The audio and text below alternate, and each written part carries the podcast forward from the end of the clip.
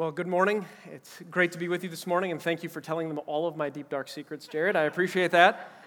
Uh, there are many of you who don't know me, and there's lots that you probably could learn about me in time if we ever got to know each other, but we'll, we'll save that for the future. What he said is true. I am a big fan of the Batman and a number of other things, but the way you find that out is you have to visit me in my office. As the counseling pastor, most people don't want to visit me in my office. And you know what? That's okay. The good news is, is if you don't visit me in my office, you're probably better off in life for that. Well, I'm glad to be with you here this morning. I'm glad to be at the Cedar Lake campus in particular. I've gotten to know a number of you over the last couple of months.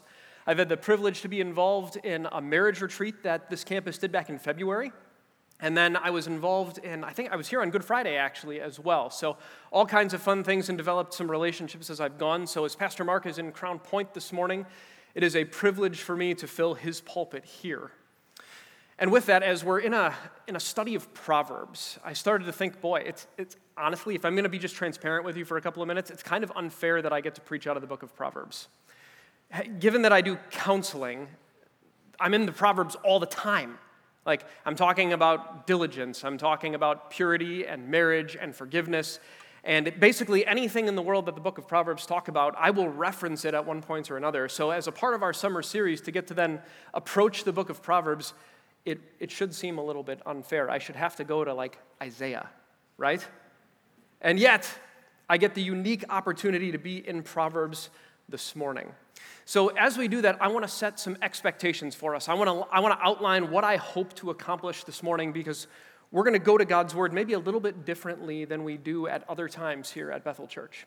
We are very good here at going to the text and expositing it the way the Bible presented the information to the original audience. But on more than one occasion, when folks have come to me for counseling and I have asked them something to the tune of, hey, what did you learn this past Sunday? Because I really think it applied to you. They had a hard time articulating to me what they could go and do with it in their everyday life every single week. And that's okay because we have a unique opportunity this morning to go into God's Word and do something very specific. I want us to leave this morning with a very practical theology. You'll see that the title of my message is A Practical Theology of Work. As the video just shared, work is worship. And anywhere we go in everything we do, whether it's you're still in school and involved in scholastic endeavors, whether you're on a sports team, whether or not you have a day job, you're a stay at home parent, whatever, there's a form of work that you do that is in fact worship.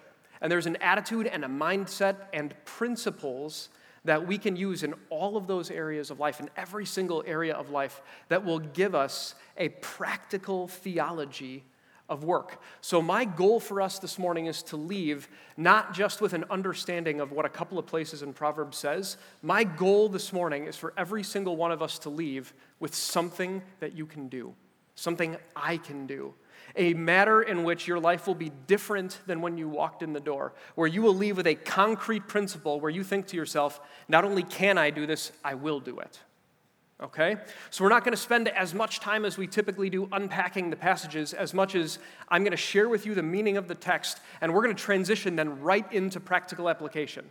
Because I want everybody to leave today doing something and motivated to work for the glory of God. Before we do that, let me just review a few things. The first is this In Proverbs, there are three characters that we've talked about to this point there's the wise, there's the fool, and there's the simple, right? So, for our time together this morning, what I want to do is rename them. And I want to give you the names that we're going to call them today as we unpack a theology of work. For the wise, we'll call the wise person diligent, okay? The diligent person. For the fool, we're going to call the fool lazy or a sluggard, maybe a sloth. Those are all words that you'll find in the Bible. And then for the simple, TBD because I'll tell you in a little while. I want to build the ideas of diligence and laziness first. And then at the end, we're going to culminate it in, in an idea that I think if I told you now, it would paint an inappropriate light on it because I want to unpack something very, very specific. To that end, there's one other important piece of maybe pre information that I'd like to share with you, and it's that everything that we're going to talk about today has a double meaning. You know, we think, when we think of theology of work, it's very natural to say it's the work of my hands, it's my job, it's my sports team, it's my school, it's my parenting, it's my whatever, right?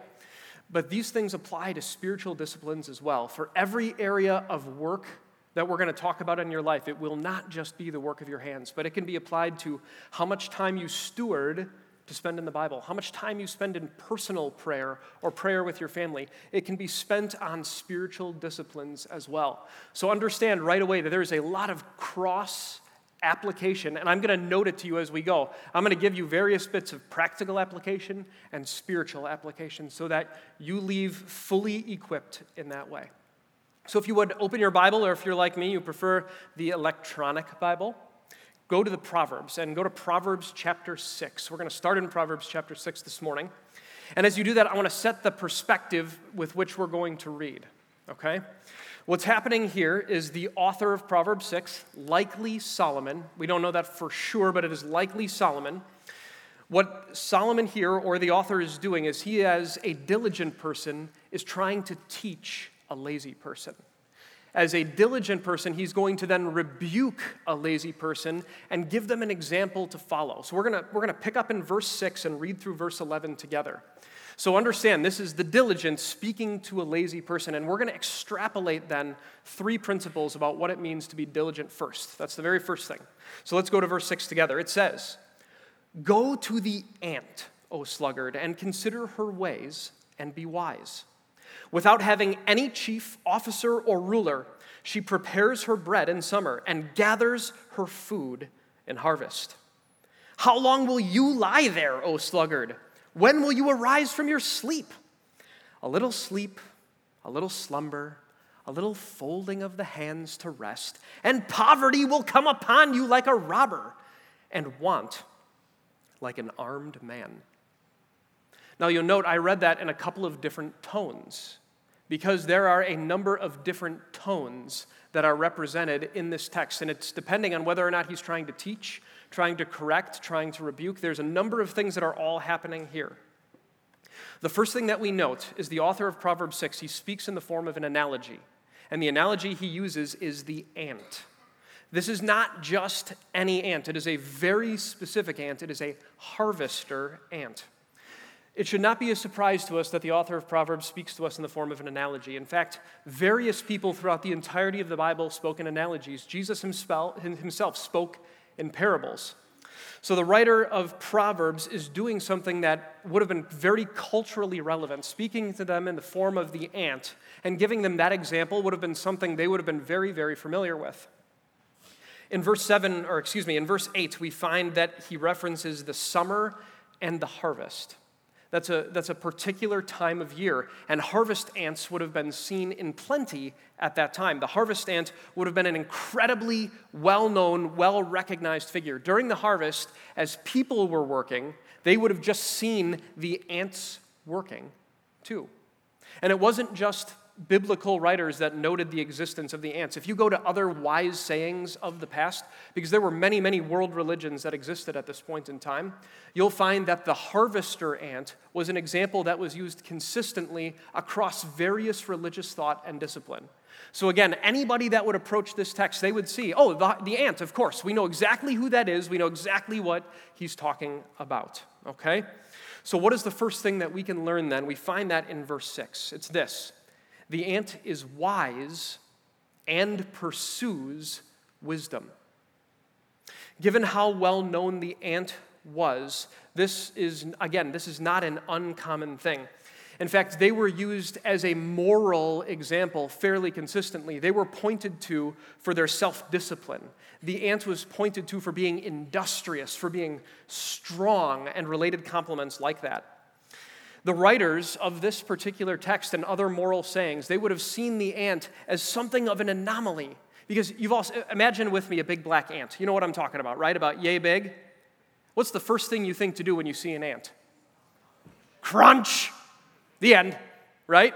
And yet, that is not often what happened with these ants. In fact, you got to remember, this was a very different day and age. Entertainment was a very different thing. People watched creation in the past. They watched what happened in the world around them. They would have marveled at the fact that the ant was doing the same work that they were, which is why this ant was studied. It was studied because it was industrious, it was studied because it worked hard right along people at the same time in the same season. So, what Proverbs 6 then is telling us is to consider the ways of the ant, meaning we should be considering their work ethic. We should be considering their industrious nature. We should be considering why and how the ant does its work. And again, given that it's not just biblical texts that would say this, it's important that I note to you too that non-biblical authors of other type of proverbs, they actually went so far as to ascribe to the harvester ant moral qualities, spiritual qualities. The ant was often seen as being honest, as having had integrity and solidarity, which is just fascinating. All that from just watching the ant work with them. Across all religious disciplines, this was an example that people agreed upon in this day and age. This is an example worth following. This is an example of diligence. This is a work ethic worth noting. So, what are we called to here? We are called to study the character of the ant. What Solomon or the writer here, whoever they may be, was saying is that their character is worth noting. So, our first practical takeaway is this the first piece of application I want you to leave with is we should be a student of diligent work ethics.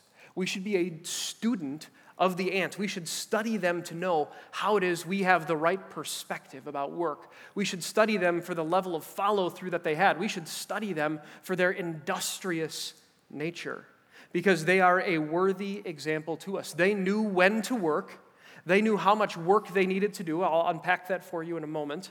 And they knew when it was the season to work and when it was the season to rest. So, what does this look like practically? What's an example that you can take away with this from?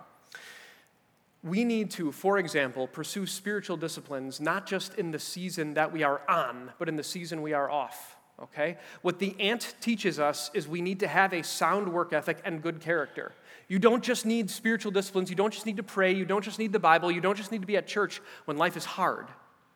You need to be in a place like this doing those things all the time because that is what someone of good rapport and good character does. You don't just want to have accountability, for example, when you are struggling with sin. You don't just want to be involved in a men or a women's group when life is tough. You want to be in community and have accountability all the time so that you are, in fact, a trustworthy person. And it remains that way because you have that type of accountability. You are known to have that character. The ant is an example that we should study to that end. The second piece that I'd like to unpack for us then is this the ant, who is diligent, needed no formal leadership and no formal accountability whatsoever. He was studious to his own ends. The ant was a good steward of his abilities, and he made the most of his time, day and night, in season. And that is a very important term, in season. Meaning when the work was there, they got after it. Anybody ever heard the hay make hay while the sun rises? That's exactly, literally, what they are talking about here. When the work was there, they worked very, very, very, very, very, very hard and then they earned well earned rest. They worked hard to rest. They were industrious, they were diligent, they were prudent. They were literally their own bosses. And they didn't need anybody else to motivate them. They didn't need anyone to spur them on. In fact, Proverbs 16:26 gives us the reason why. It gives us their motivation as ants and really what our motivation should be here as well. It says, "A worker's appetite works for him. His mouth urges him on. The ant knew that it had to work to survive. The ant knew that then, when the work was finished, it would rest and it would enjoy the fruit of its labor because a harvester ant just did that. It harvested. And when the harvest was over, its work was done until the next harvest. Further, consider how often in the Proverbs we're told not to take shortcuts. We're told, don't throw your lot in with robbers and then divvy up the purse. Don't do things that's going to like, you know, make your work less valid. Don't go halfway. The Proverbs are littered with this kind of instruction. Again, this is a character thing. And what the writer of Proverbs 6 is doing is he is encouraging us to have the right mindset because the right mindset means you and I don't need to be micromanaged. We shouldn't need people beating down our doors to do the things that we need to do. We shouldn't need our spouse asking us to do the thing that we know we need to do around the house. We shouldn't need our supervisors to remind us of our job. We shouldn't need our teachers to remind us of our homework. We shouldn't need our coaches to spur us on to work hard. Does that make sense? We should be self starters. We should be able to be trusted in that way. For the ant, it needed no formal accountability at all. It knew it needed to do the hard work during the season of hard work. You see, the harvest season was relatively short, it wasn't a lengthy period of time. The harvester ant knew it would get a season of rest. It knew as a part of its work ethic that when it was done, rest was going to be available to it, which is why the writer of Proverbs 6 actually mocks the lazy person. He mocks him because rest is a part of the work. We'll talk more about that here in just a minute. What we need to learn from this is that the ant's motivation was correct. The ant's motivation behind why it worked was correct. It needed no formal accountability system because it was trustworthy. It didn't need to take shortcuts. It knew its purpose and it knew its mission. It had a clear focus, clear direction, and a resulting purpose that carried, its through, carried it through as a part of its work. And we need to pursue similar mindsets. So, the second point, the second matter of application then, is we must, as people, pursue utter trustworthiness. We must pursue to be utterly diligent. We should not need to be micromanaged your spouse, your children, those you serve under, those you work with, they should look at you and say, They are so diligent, I don't need to be chasing after them. I don't need to micromanage them. But that is a result of how trustworthy we present ourselves. That is a result of how hard we work to accomplish the work that is set before us. Trust is earned, and it is earned through not just the work of your hands, but spiritual disciplines as well. If you, want to tr- if you want your family to trust, for example, that you will lead them spiritually, you actually have to do the work to lead them spiritually. If you want to be a trusted person, you have to do the demonstrated work to see that. The third thing, then, that we can learn from the ant is in verse 8. It tells us that the ant plans ahead. This is significant. It's significant because they worked hard during the harvest. And it would be during the harvest that it is likely that the ant would think what we think Boy, I can't wait until I can sit down. The ant knew its role, and it knew exactly how long the duration of its job would be.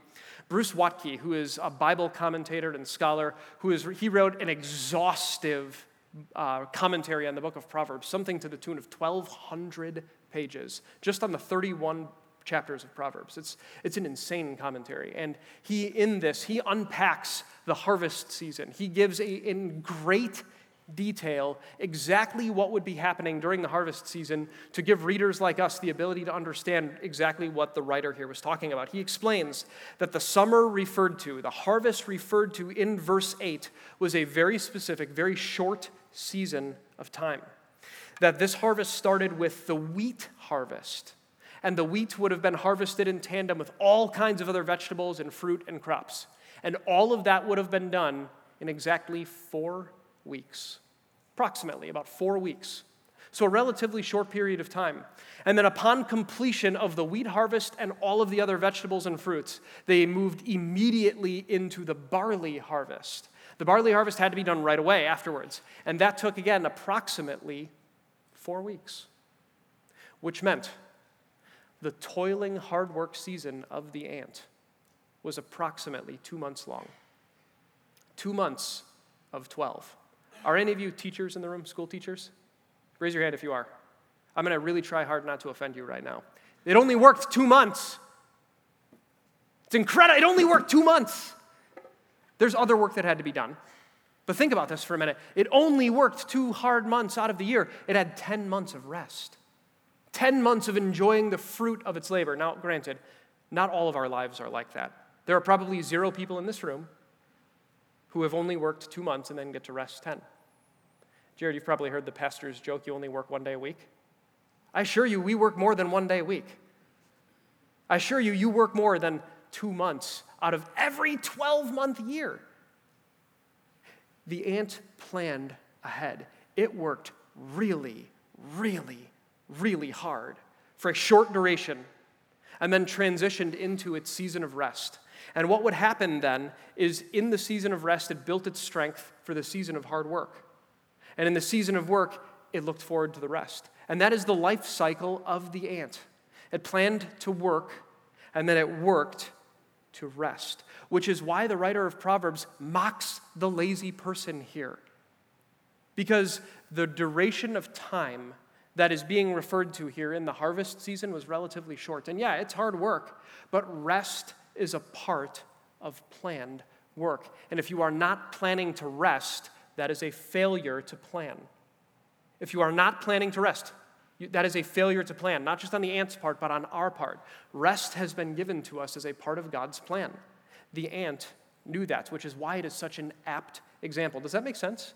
Nod with me if that makes sense. This is, an, this is an important thing. If you are not planning rest as a part of your daily life or as a part of your weekly life, if rest is not a part of you, you have a failure to plan in some way, shape, or form.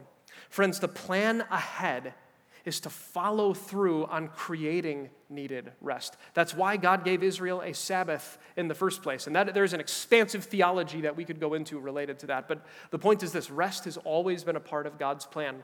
Hard work should always result in appreciation of rest. A right perspective, a right perspective about work, a right perspective about why it is we work and how it is that we do work leads us to a desire to have the correct kind of rest. Rest is enjoying the fruit of one's labor and should then motivate us to do more work. And if you enjoy the work that you do in the first place and cultivate a right heart about it, then it is much less work than it is toiling. Doing counseling, I, you know, I, I get asked on a, almost a weekly, if not more, basis how, you know, what, how do you take care of yourself? How is it that you do what you do all the time? I don't know that I could do that. I don't know that if I could take on all that stuff all the time. And my answer is almost always relatively the same thing I love what I do. I love my particular role in the kingdom of God. And to me, it's not really work. If you love what you do and you are able to cultivate a love for what you do, even if it's not like your passion, if your perspective is right, how you approach work will be different. How you approach rest will be different. So I want to challenge you to that end. Look for ways in your life to plan ahead. Create means of rest in your life. Wisdom is planning rest and resting well. So, all that for diligence. Let's transition then, because there's more that we need to cover. Let's talk a little bit about laziness, what it means to be slothful or a sluggard. To do that, I want to go to a different passage from Proverbs. Go to Proverbs 24. Flip up to Proverbs 24, and th- I want to set the context for you again. In Proverbs 24, we know beyond a shadow of a doubt this was Solomon that wrote this. And Solomon describes a very vivid, very fascinating picture to us that is very worth our time and attention sermon, uh, Spurgeon, excuse me, in a sermon back in 1888. He did an exhaustive treatment of this passage of Scripture. And some of his thoughts are fascinating. I'll, I'll unpack one of them for you in a little while. But one of the things that he said is Solomon was historically known because Solomon's kingdom existed during a time of peace. So, what he would do is he'd hop in his chariot and he would tour Israel. He would tour the countryside. And what Spurgeon believed happened here is Solomon was on one of his routine tours of the countryside of the land of Israel, and he came across what he describes in Proverbs 24 30. He came across the field of a sluggard, and he learned something from it. So, in your mind, that's kind of how I want you to picture this. I want you to picture this as if you are sitting in a chariot and you come across the field that is described in this passage. Because what Solomon says is he considered it and received instruction. And there's some instruction that we can receive from it as well. It says, starting in verse 30, I passed by the field of a sluggard, by the vineyard of a man lacking sense. And behold, it was all overgrown with thorns. The ground was covered with needles, and its stone wall was broken down. Then I saw and considered it. I looked, and I received instruction. A little sleep, a little slumber, a little folding of the hands to rest. And poverty will come upon you like a robber and want like an armed man. It's a pretty fascinating passage of Scripture. And it's interesting that Solomon saw this with his own eyes and thought enough about it to use it as a bit of retrospective instruction. What do we know here? We know that having land in Israel was a prized thing.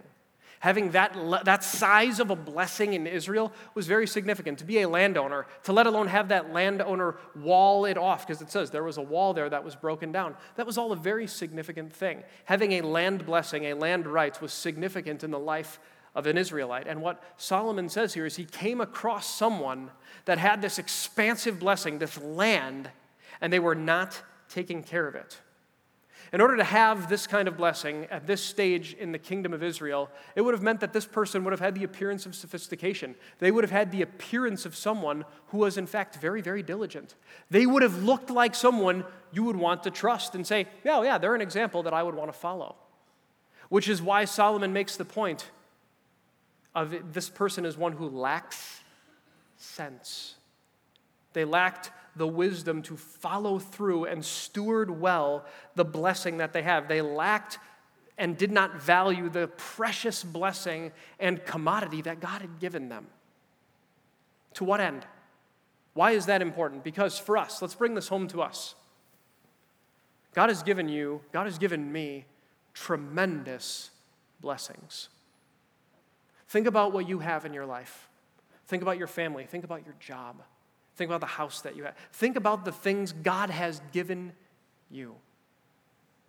There is no sense in not stewarding them well. Think about the blessings that you have. What is going to happen to them if you don't take care of them?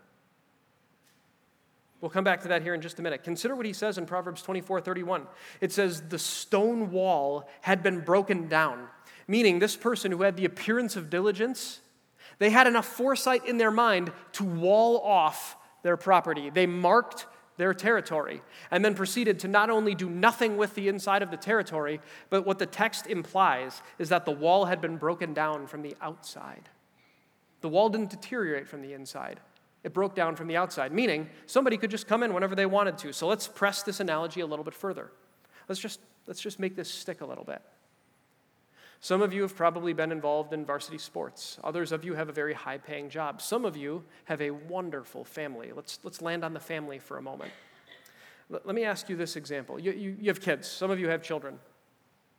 You make sure that they go to school, you make sure that they have food, you put a roof over their head, all of the amenities, clothes that they need in life, they are all met, right?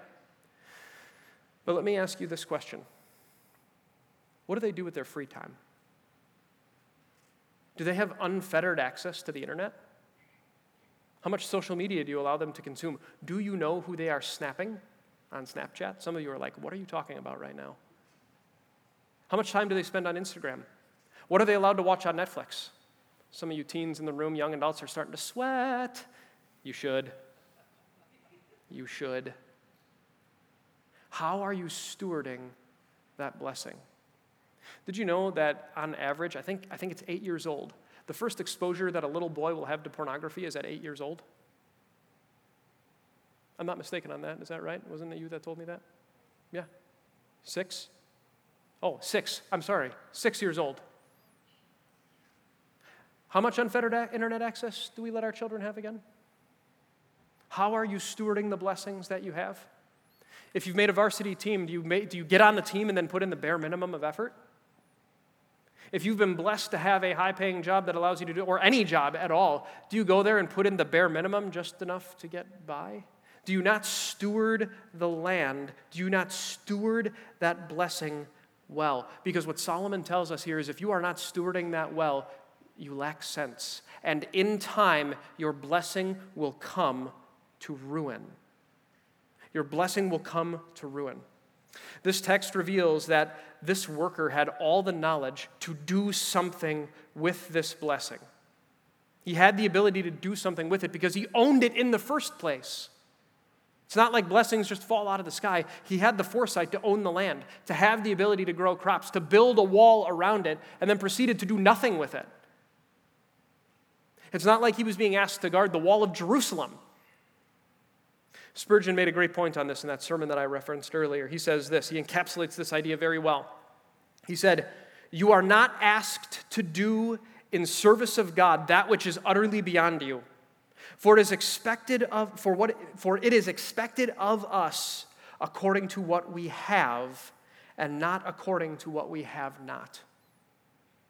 God does not ex- ask you to go beyond what you are capable of doing. God does not ex- ask you to go beyond the blessing that He has given you. God has asked you to steward the blessing He has given you.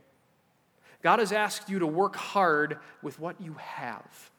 Certainly pursue more. Don't not have ideals, but if you have a blessing that God has given you, a family, a good job, a home, sports, intelligence to get good grades, any of those things. If you have those, steward them well. Use them well, because anything other than that, per this, is nothing more and nothing less than pure selfishness. It's you being more concerned about you and your comfort than you are literally about anything else in the world. And the Bible says that's unacceptable as it is without sense. And the whole point of the book of Proverbs is to increase in wisdom. So, for some of you, I want to challenge you today. Here's the practical application I want to challenge you to look at the quality of your work. I want you to look at the quality of your family time. I want you to look at the quality of the investment you make in your day job. Do you steward your blessings well? Do you make the most of your time and responsibilities? Hard questions have hard answers. And if you answer that question well, it should result in a change in your life if there is a need for change. Because, here's point two for laziness because laziness produces worthless results. The thing is, the land didn't stop growing. The land kept producing. Consider what Proverbs 24 31 says. It says in uh, 31a, it's overgrown with thorns. It's covered with needles, and the wall was broken down, meaning the land was unkept, unprotected, and any passerby could just traipse in and out whenever they wanted. Anything on the internet can just traipse into you or your children's mind whenever you want it. The wall is broken down. Here's the noteworthy takeaway just because you are not stewarding it well doesn't mean the land is not producing something. It's producing something. What it's producing is horrible. It's producing thorns, it's producing needles, it's producing things that will not be helpful, but hurtful. So there are two things we can learn from that. One, Solomon says he considered it, which means we find an example not to follow. And two, we find there is, in fact, worthless growth. This is a matter that Jesus spoke about at great length. I'll just give you one verse. In Luke 6:45, Jesus says, "The good person out of the good treasure of their heart produces good. And the evil person out of the treasure produces evil. For it is out of the abundance of the heart that the mouth speaks. It is out of the abundance of our hearts that we are either diligent or lazy. It is the real you inside of you that is either a good steward or a lazy sluggard. It is the good, it is the person, the real me inside of me that is either diligent at my work or lazy at it and putting in the bare minimum. The state of your work, whether the bare minimum, the state of your job, the state of the job that you do in your marriage with communication, the state in which you raise your children, the, state in which you do any kind of work at all, is a reflection of the state of your heart. It's showing your coworkers, your spouse, your kids, your, your uh, classmates, any of those things. It is showing them the real you your real values, your real priorities, or lack thereof. It is showing them what you value in matters of diligence and laziness. Which is why, where we come to the end of the passage, both passages, in fact, say the same thing. They say, a little sleep, a little slumber, a little folding of the hands to rest, and poverty will come upon you like a robber, and want like an armed man. The result of laziness is destruction in one way, shape, or form. You know, typically we think of stru- destruction like an explosion and rubble. Sometimes destruction is slow deterioration over time. Sometimes it's the wall getting kicked in from the outside. Destruction doesn't always look the same, but laziness will ultimately result in that. So, what's the practical application here? How do we, how do, we do something with this? How do we put that off and put on something else? The first thing you have to do is repent. This is a matter in your life that's between you and God. If you have been lazy, you need to step back and confess that sin to God. If you confess your sin, God says, I am faithful and will forgive you. Repent. You need to go to your family, you need to go to your spouse and say, I have been lazy and not diligent. I'm sorry for that. I was wrong. Will you please forgive me? And then, if it's in your marriage, if it's with your family, you sit down, you have a discussion about how things are going to change, and you put a plan in place.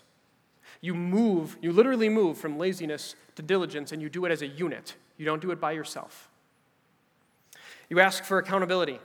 You tell the people at your job, you know what, I've got some goals that I want to meet this week, next week, and the week after. Will you just ask me if I'm doing it?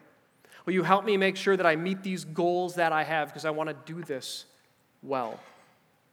You refortify the wall. You clean up the thorns and the needles and the thistles. You get all of those things. It's going to be hard work. It might even be painful. Cleaning up that type of thing always is. But at the end of the day, the land will begin to produce things again. All of that, and we have not even talked about the simple yet. And I wanted to build the ideas of diligence and laziness into our minds so that we can tackle this thing, okay? I think to be simple, as presented by the book of Proverbs, is to be a procrastinator. I think procrastination is a very specific thing, and we, we sometimes wrongly perceive what it is. Let's, let's look at how Proverbs defines procrastination. We find it in Proverbs 12 24. Proverbs 12 24 says, The hand of the diligent will rule, while the slothful will be put to forced labor. Consider the implications of this verse. It says very little about the quality of work. It says nothing, in fact, about the quality of work. It only speaks to the level of diligence that led to the work getting done. Meaning this the work got done. The work got done. I don't think it's fair. I don't think it's right to say a procrastinator is a lazy person. I, in fact, think that is somewhat unfair. I have known many of folks who have waited to the last minute and done exemplary work. I myself have waited to the last minute at times to do things and have been fairly proud of the results of whatever project that I was thinking about uh, at the time. My wife is here, so I'll confess the chair comes to mind. She knows what I'm referring to. You don't need to know, don't worry about it. Let me ask you this question, and I want an honest show of hands, everybody with me. So if this is you, I want you to raise your hand. How many of you have thought this? I do my best work under pressure. Oh, come on, there's more of you that have thought that. Ah, there we go. That's much more honest. I do my best work under pressure. And you know what? I believe you. I believe you. I think some of you, myself included, have done really good work under pressure. And I will not call you lazy because Proverbs 12:24 does not call you lazy. I'm not going to assess the quality of your work. The question that I am asking you is this: Did you get it done the best way? Is waiting until the last minute the best way to do this? It's not about the quality, it is about the means by which you accomplished it. Because Proverbs 12:24 says, "The hand of the diligent will rule, while the slothful will be put to forced labor." But the labor still gets done. The work you set out to do, it still gets done. But really, is it the best way? And if you're not doing it the best way, how much harder are you making life for yourself? Second Thessalonians 3 actually speaks to this, so we're going to jump to the New Testament. Second Thessalonians 3 talks and actually gives us a couple of pieces of additional language. Uh, 2 Thessalonians 3 6 through 12 talk about it's a warning against idleness. Idleness isn't worshiping little statues. Idleness here is what you're going to do in a little while when you leave at a stoplight or a stop sign. When your car stops for a moment, it sits there, your car is running idle. That's the definition of the term idleness that is used here. And in verse 311, Paul says this For we hear that some of you are walking in idleness. You are not busy at work, but busybodies. You know the first thing that jumped out at me about that verse? The word, busy, the word busybody is in the Bible. You ever read the Bible and are like fascinated by a word that's in there? My daughter isn't here so, in here, so I can say this. The word stupid is in the Bible. We don't use, we don't say stupid in our home. We're trying to avoid that. But it's in there. there. The words that are in the Bible sometimes fascinate me. In Greek, in the way Paul used it, it was a compound verb. Verbs are action words, okay? So we know that this is an action thing. What does it mean? A busybody is to do a workaround. it is to bypass.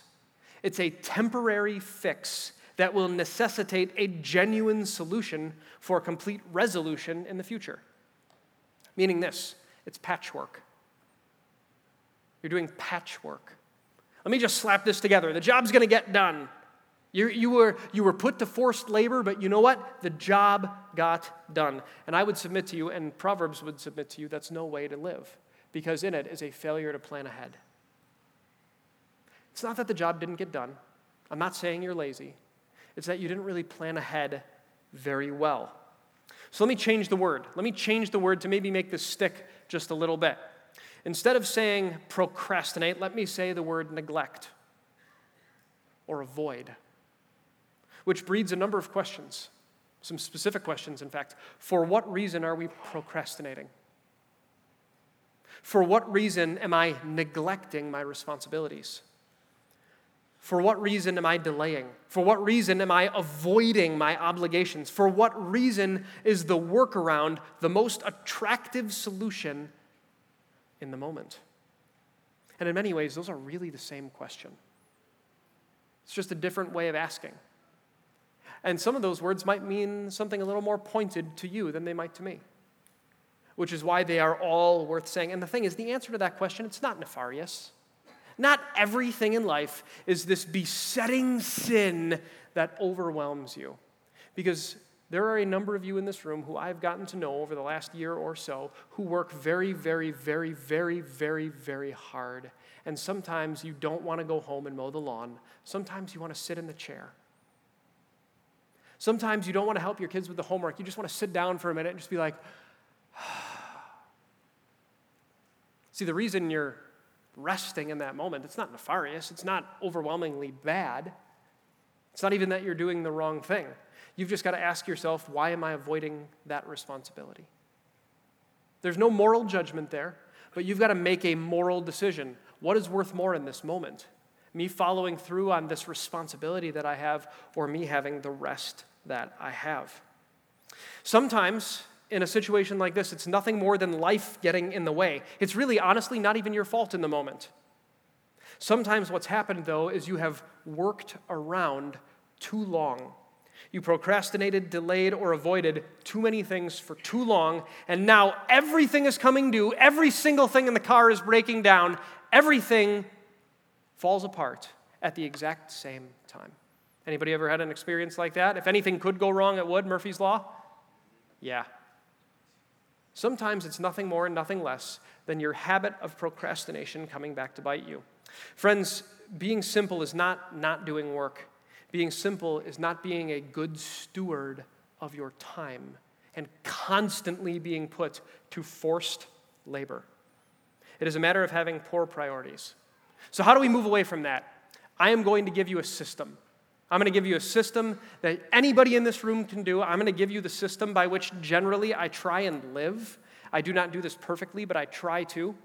And I have found it to be very, very helpful. I give this to people as counseling homework because I think it's helpful. So I'm going to give you four steps to moving from simplicity, which is procrastination, to diligence. Okay? Are you with me? Let's do it. Number one, step one accurately discern your procrastination methods.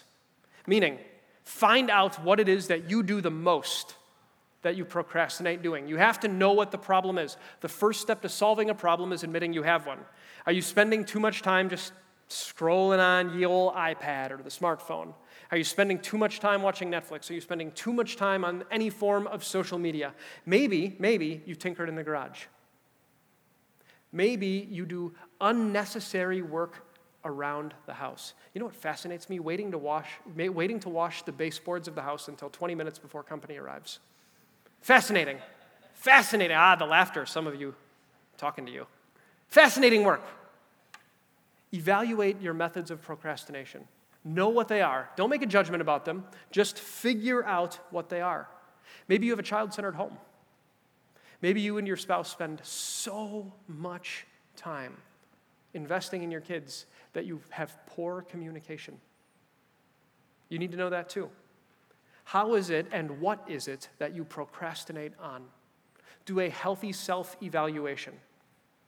And if you're struggling with this particular thing, if you're thinking to yourself, I want to do this, but I'm not quite sure how to do it, I want to encourage you to ask for help.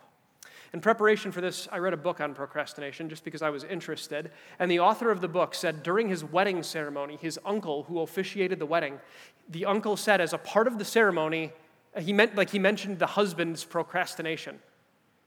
I'm not super close with any of my uncles. But boy, if my uncle was able to note procrastination to me, that tells me something. People are watching. Those who are close to you in your life, they know what areas of life you procrastinate in. If you need help or you think that maybe you are thought of in this way, ask people what they see you doing. Because if you're serious about this process of change, if you don't want to procrastinate anymore, this is not a check to your pride. This is a call for help. Don't be afraid to ask, do it. Figure out what areas you procrastinate. Second thing, create a life calendar and evaluate all of your time for two weeks, starting tonight. starting tonight. So you want to print out like a Google Calendar because it gives it to you in like 30 and 60 minute increments, okay? That way you can do a healthy evaluation of all of your time. What you're not doing here is changing things. I'm not asking you to change anything right now. For two weeks, all I want you to do is assess your time, which is why I put this up here. You know from generally 6 to 7 in the morning you're at the gym. You know generally from 7 to 8 you're getting ready for work. You know that from 8 to 5 you're there, and so on and so forth. All you're doing is an unapologetic assessment of your time. And if you get to like 5:30 to 8:30 and you don't quite know what you do, the goal is to assess it and begin to figure it out. Step number 3. Step number 3. Evaluate it after 2 weeks. At the end of every day, what you need to do is go to that thing and write down and fill in more accurately what you did. Today, you, what you'd want to do is kind of note all the things that you know are going to happen your job, the time you're going to do this, you're going to do that, the next time you're going to be at church, next Sunday. You want to just note all of that on there. And then at the end of every day, fill in the things that you actually did. That way, when you come to step three, you're actually able to see, wow, I've got a lot of time, or I have very little time. But the difference is, you will know how you used it. If you break it down 30 to 60 minute increments, it's a fairly manageable project. And then step four this is where the hard work becomes. You create a new life schedule. You reprioritize your life and you schedule appropriately. I think about, you know, maybe you actually get up at 5:45. Maybe you don't actually get up at 6. Maybe you get up at 5:45 and you actually begin exercising at 6 and you're actually done by closer to 6:45 instead of 7.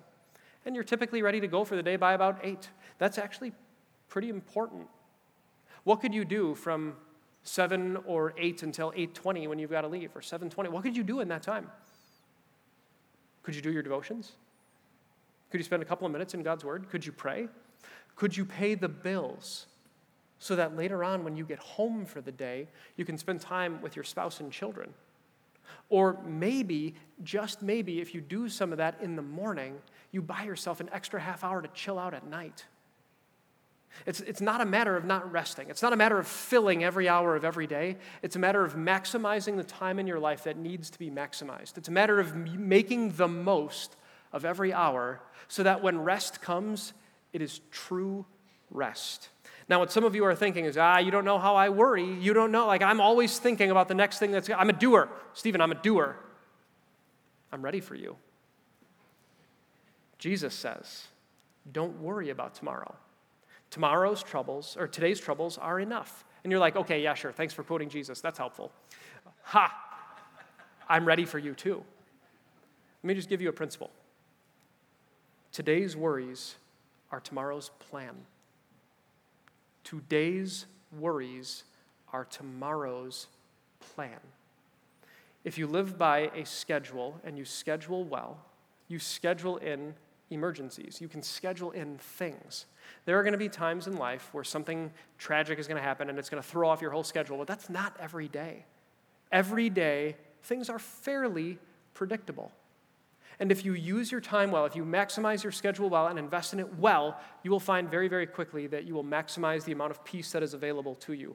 To be diligent is to maximize the amount of potential peace that is available to you in your life To have a good life schedule that you live by is to make it so you get the rest that you not just need, but you want. Does that make sense? I promised you today that this would be practical. And I hope that each one of you was challenged today with something that can make you more diligent and that you left with something tangible that will result in change in your life to that end.